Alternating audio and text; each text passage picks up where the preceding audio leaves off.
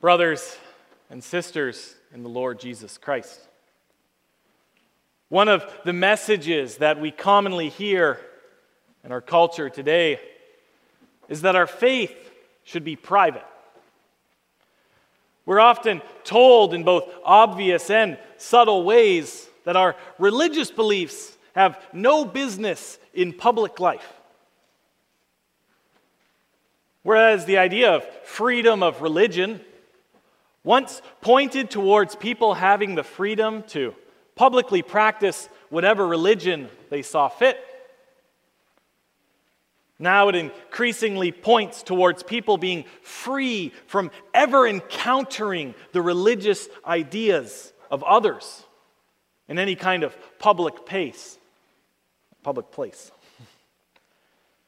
It's not enough that references to God should be kept vague in general.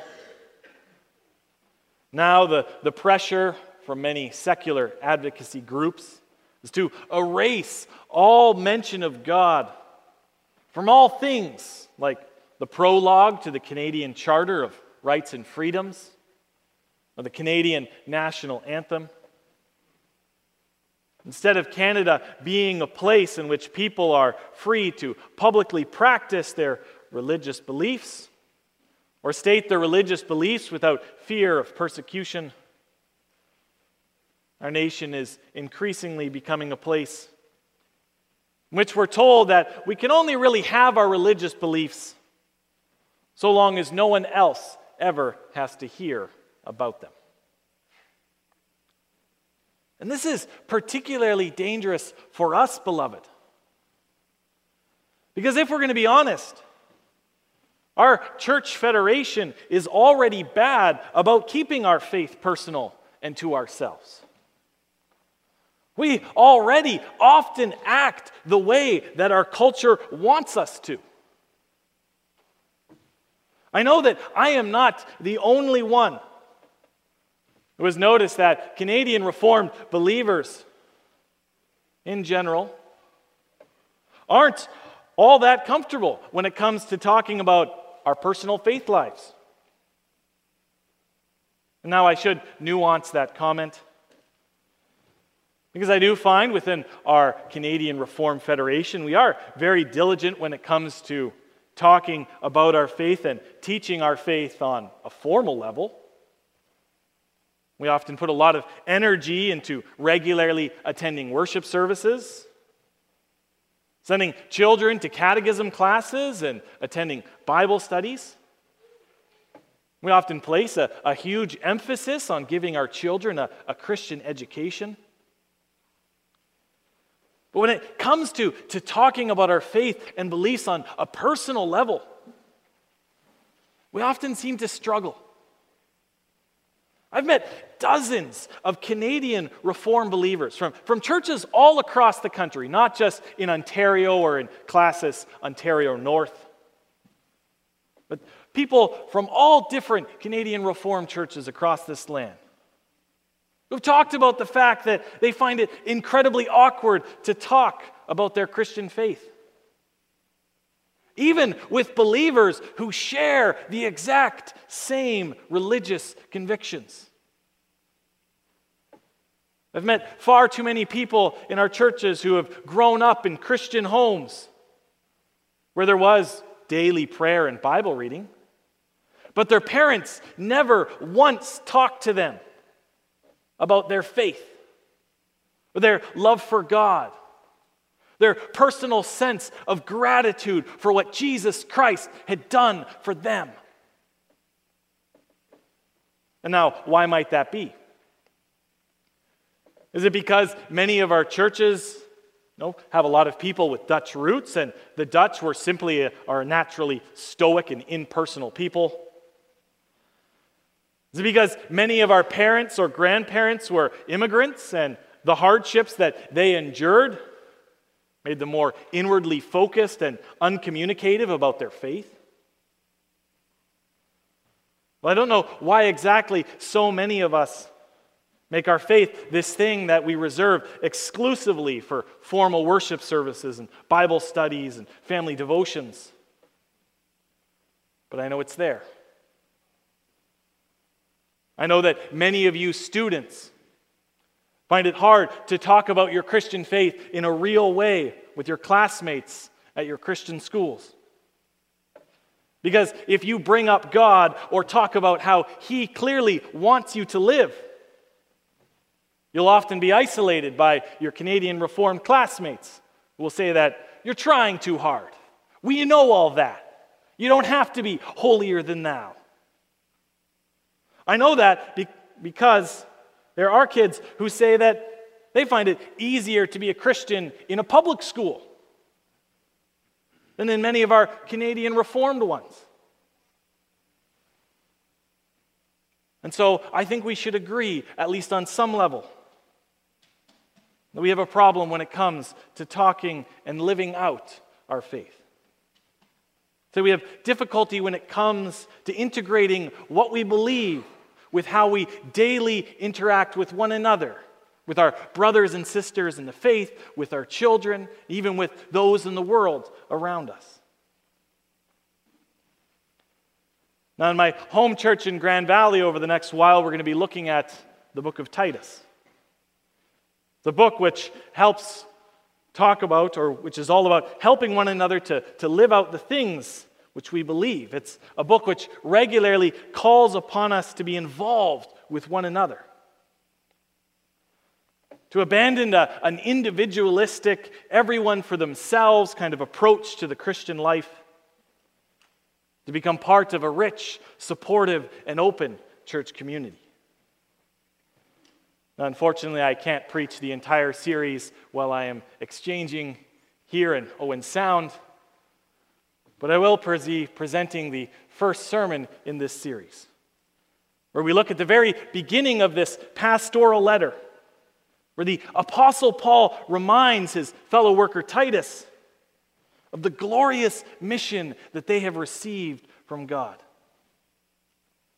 Beloved, I proclaim God's word as it comes to us in Titus chapter 1, the first four verses using this theme. Paul reminds Titus to strengthen the faith of God's elect.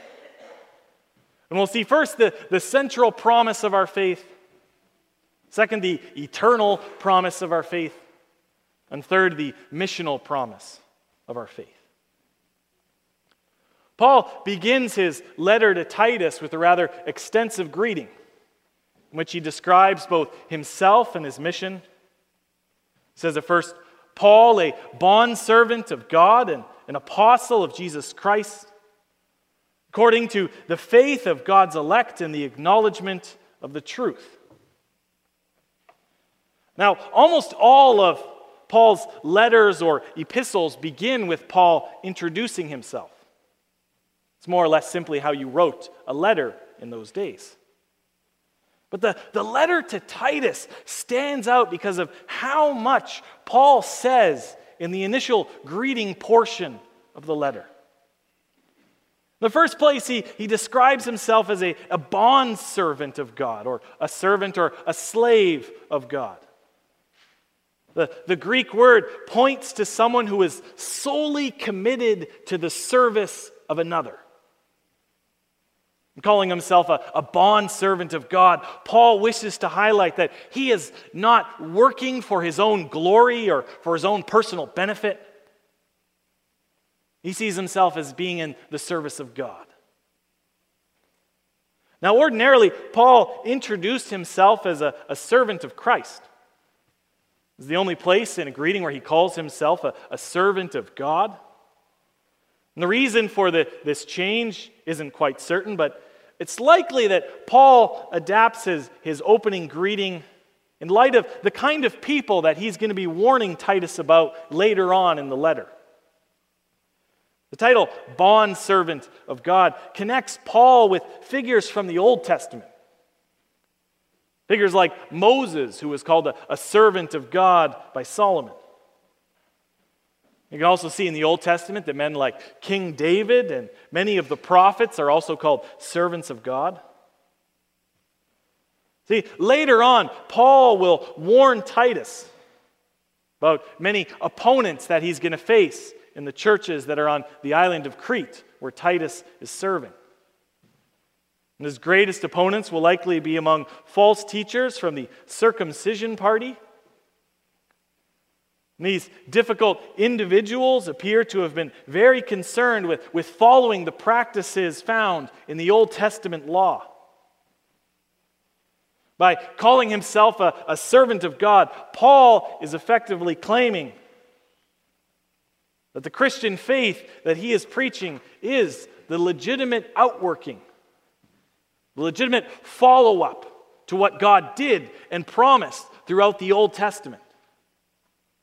He's reminding Titus and other believers that what he was teaching as an apostle of Jesus Christ was the, the true fulfillment of everything that God had introduced first through his people, the Jews. Now, Paul doesn't really have to, to introduce himself to Titus at all.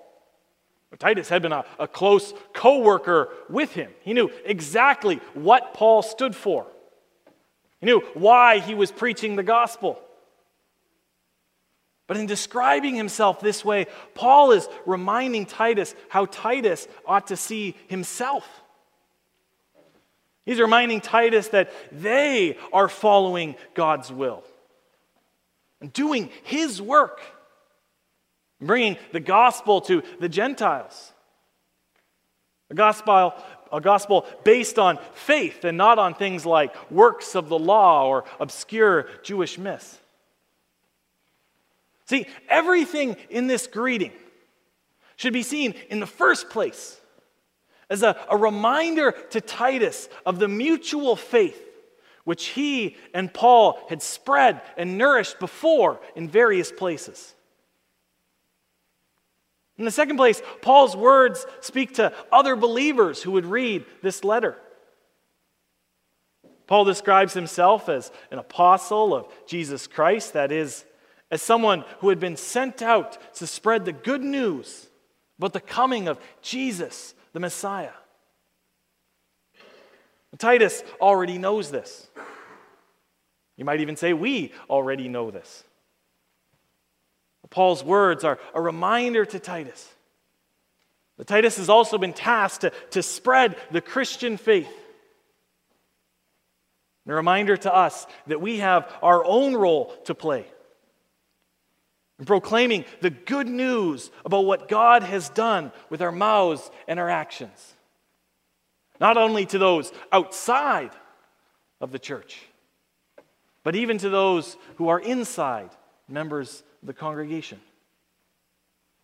So, really, Paul, Titus, even ourselves, we've been given a divine mission according to the faith of God's elect and the acknowledgement of the truth.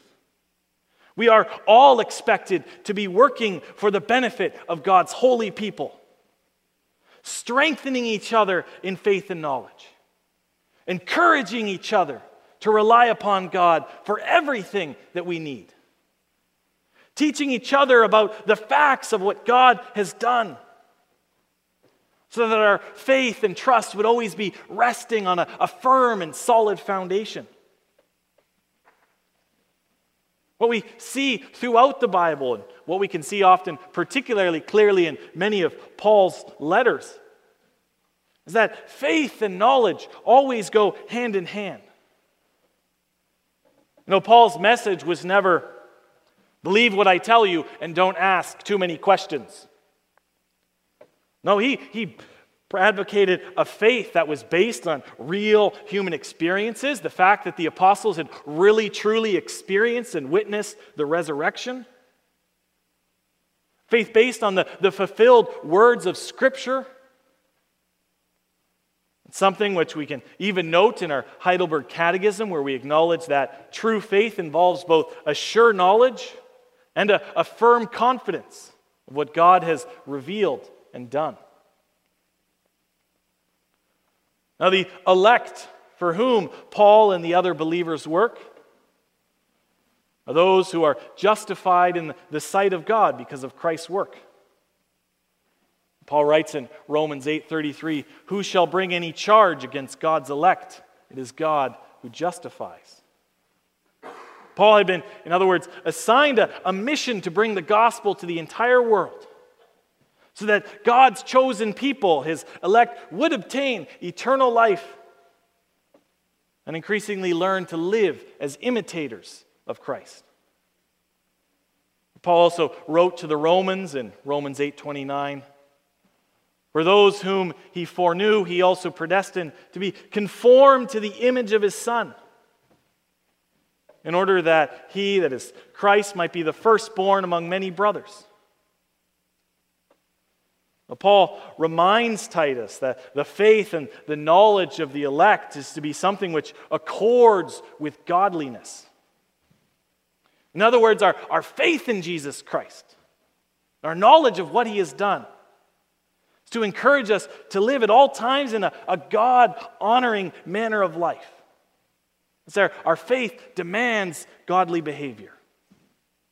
Knowing what Jesus Christ has done for us will transform the way in which we live, both towards God and towards others around us. If we see ourselves being overwhelmed by sin, we ought to think in the first place about the state of our faith and knowledge. Are we finding our hope in something else? Have we stopped looking for peace and satisfaction in Jesus Christ and started to look for it in, say, the approval of others? Have we stopped learning from the scriptures on a daily basis and begun to simply accept the messages and the kind of morality that's popular in our secular media, which we're bombarded with on a daily basis? That word godliness that Paul uses. It implies that we will be more concerned with honoring our Father in heaven than with anything else in this life. Godliness doesn't mean that other people will be impressed by your outward devotion to God. To be godly doesn't mean that we have to go out of our way to convince others that we are pious individuals. Oh, to be godly means that we will be focused on pleasing God before anything else or anyone else. And often that will mean living at odds with the culture around us, rejecting practices that they deem acceptable, and striving to follow a much harder, more difficult path, but one which ultimately leads to a far more blessed existence.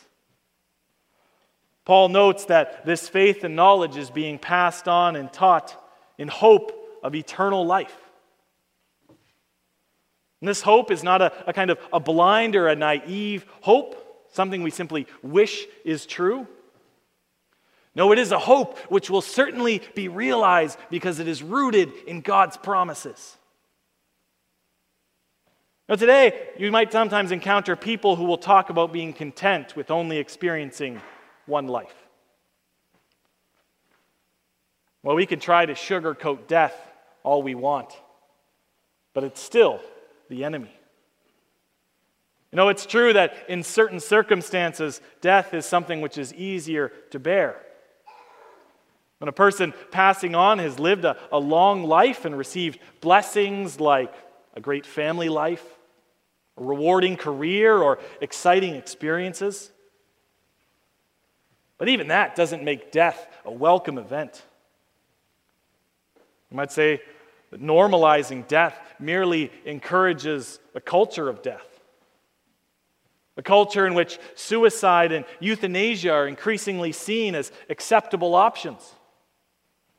A culture in which those who aren't experiencing a, a wonderful life are told that they would be better off dead. A culture in which we would rather abort children who may have a, a genetic defect or some other disability at birth instead of giving them a chance at life. As believers, we are to remember that Jesus has conquered death. So we can face both life and death with the sure knowledge that this is not all there is. Our Lord came to suffer and die and rise again. So that we would be looking forward to more than simply this fallen existence. This is the hope that Paul talks about. It's the hope that gives us the strength to fight on. Because this hope reminds us that our suffering is never meaningless or pointless or in vain. Our willingness to fight on, despite the hard times or the hard circumstances, demonstrates that we aren't simply living for ourselves. It's a demonstration that we are living for the honor and glory of our Savior. Courage in the face of death and suffering and difficulty is a testament to the fact that our God has saved us. And He's claimed us for Himself, both for service in this life as well as in the next. This brings us to our second point.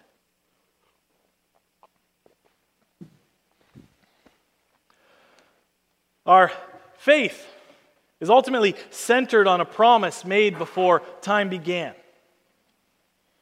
Promise that we will experience a, an infinite amount of time in the future. Where Paul declares that the hope of eternal life is something which God, who cannot lie, promised before time began. The, the Holy Spirit is effectively revealing through Paul that it has always been God's intention to have us join Him in eternity. God promised even before He created humanity, before creating the universe or time itself, that He would grant His elect people everlasting life so that they would be able to spend everlasting life with Him. And our future is certain because God is faithful to His promises, even those we weren't around to hear. As Solomon declared at the dedication of the temple in Jerusalem, back in 1 Kings chapter 8 Blessed be the Lord who has given rest to his people Israel, according to all that he promised. Not one word has failed of all his good promise, which he spoke by Moses his servant.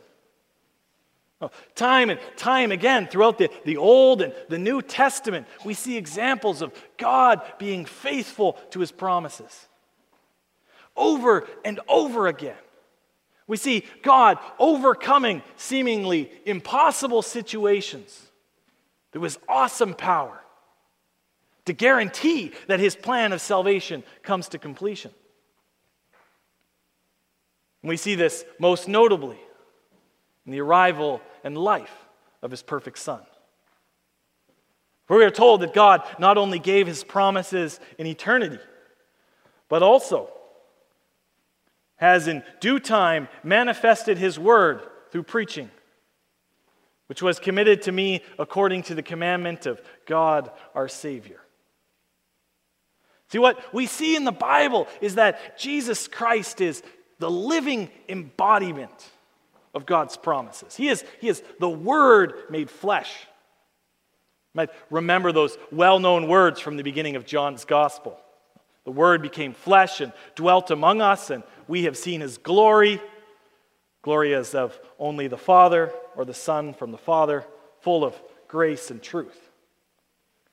Jesus' arrival on earth was the definitive proof of God's love towards us this desire to, to save us from our depravity and our sinfulness and our rebellion. So, someone might ask us, maybe not these words exactly, but something similar How can you think that you're going to live forever? We can confidently respond because God keeps his promises. He promised to send a Savior, and he did. And so when that Savior says that we can have eternal life by believing in His name, we can believe Him. We can trust Him. We are not clinging to a blind hope, to a, to a nice fairy tale, but to a guaranteed and verified reality. Something which has been signed, sealed, and delivered in the life and work of Jesus of Nazareth, the Son of God. God took on human form, revealed himself clearly for all to see. Now we can't see him the same way anymore. But he continues to be revealed to us whenever the, the scriptures are proclaimed. Whenever we are hearing or reading the Bible, the, the written word of God, we are ultimately hearing or reading about the word, the incarnate word. Whenever we discuss the Bible and what it says with our children or with our neighbors or those around us, we have an opportunity through that to reveal to them our Savior, to speak to them of what He has done for others, what He has done for us. Paul was entrusted with preaching, with proclaiming to others the coming of Jesus Christ. The word used here for preaching was more generally used at that time to indicate a kind of a public declaration made by a herald. It points to, to spreading the news of the gospel to every corner of the globe so that all the elect might be brought in. Paul would use the same word in 1 Corinthians 1, verse 21, where he says, For since in the wisdom of God, the world did not know God through wisdom. It pleased God through the folly of what we preach to save those who believe. Now, it would be a mistake to think that the task of spreading the good news is to be left to men like Paul or Titus. We all have a task to make public, widely proclaim what Jesus Christ has done.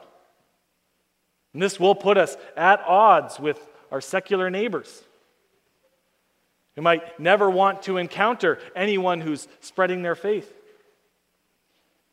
But we shouldn't give up in doing what we can to ensure that everyone has a chance to hear the message of the gospel.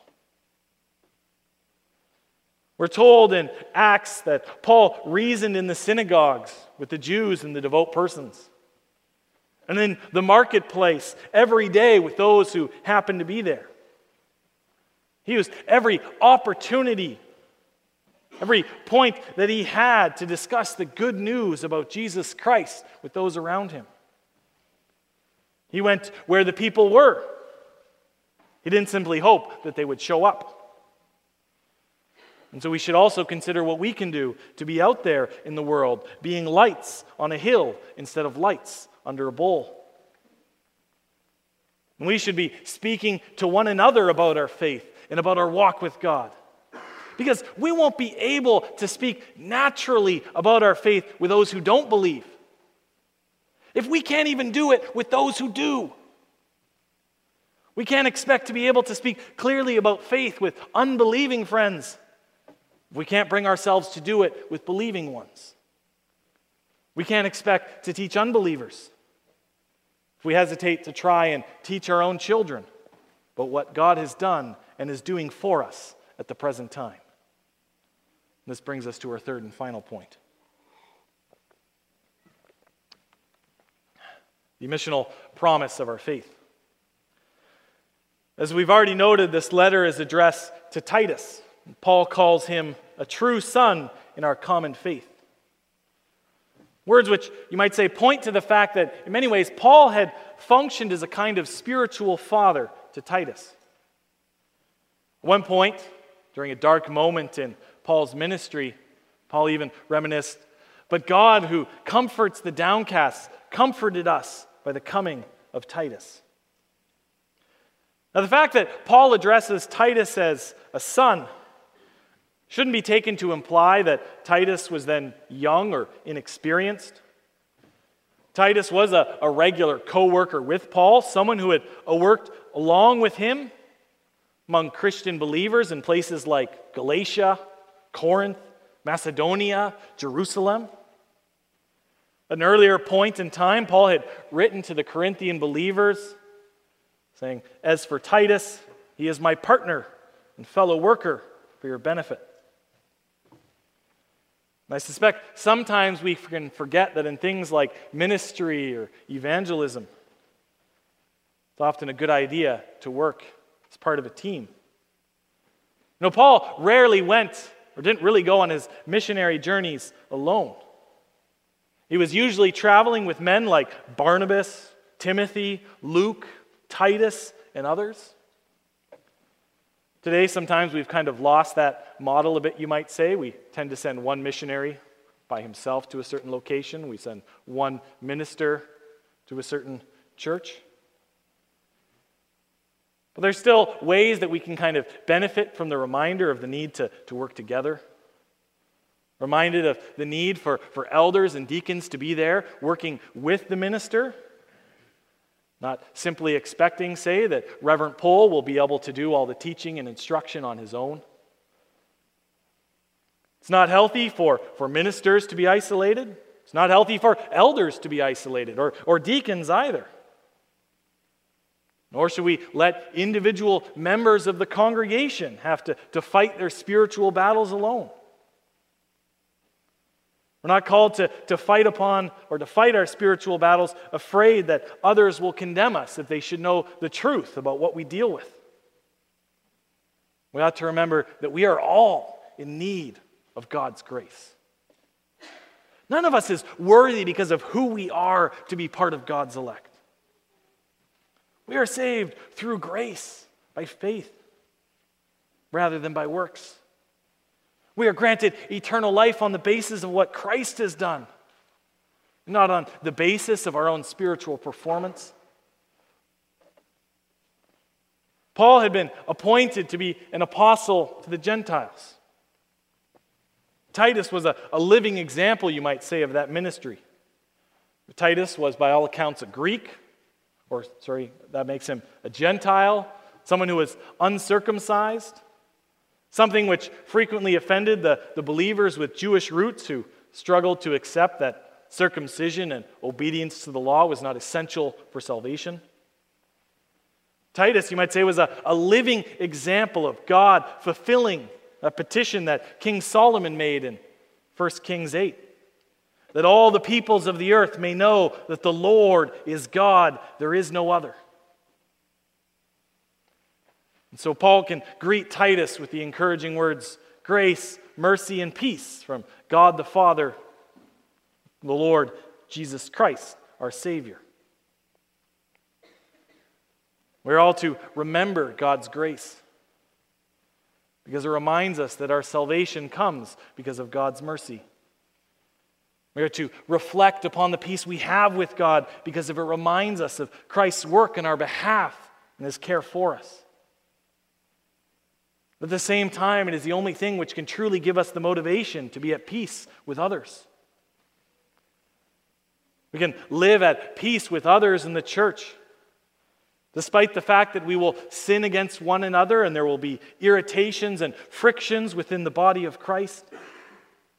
If we keep our focus on the grand work that Christ has done. We're not going to be perfect at living with one another or building one another up. Sometimes we'll even cause each other real pain. But we ought to be willing to work with one another, to forgive one another our shortcomings. Because God has shown such grace and mercy and peace towards us. As a congregation, we are addressed with similar words at the start of our worship services to remind us of such things. We're to be a spiritual family, a body in which we are striving to care for one another. Solomon prayed, Let these words of mine, with which I have pleaded before the Lord, be near to the Lord our God day and night. May, may he maintain the cause of his servant and the cause of his people Israel as each day requires. As believers, let us daily reflect upon all that we share in Jesus Christ. But then let us not simply keep our thoughts to ourselves. Let us speak openly and willingly with others around us. Let us strive to ensure that our faith is not kept to ourselves, but going out so that God might receive all the glory that he is due for all that he has done. That his elect people might be better instructed and prepared for service in both this life and the next. Amen.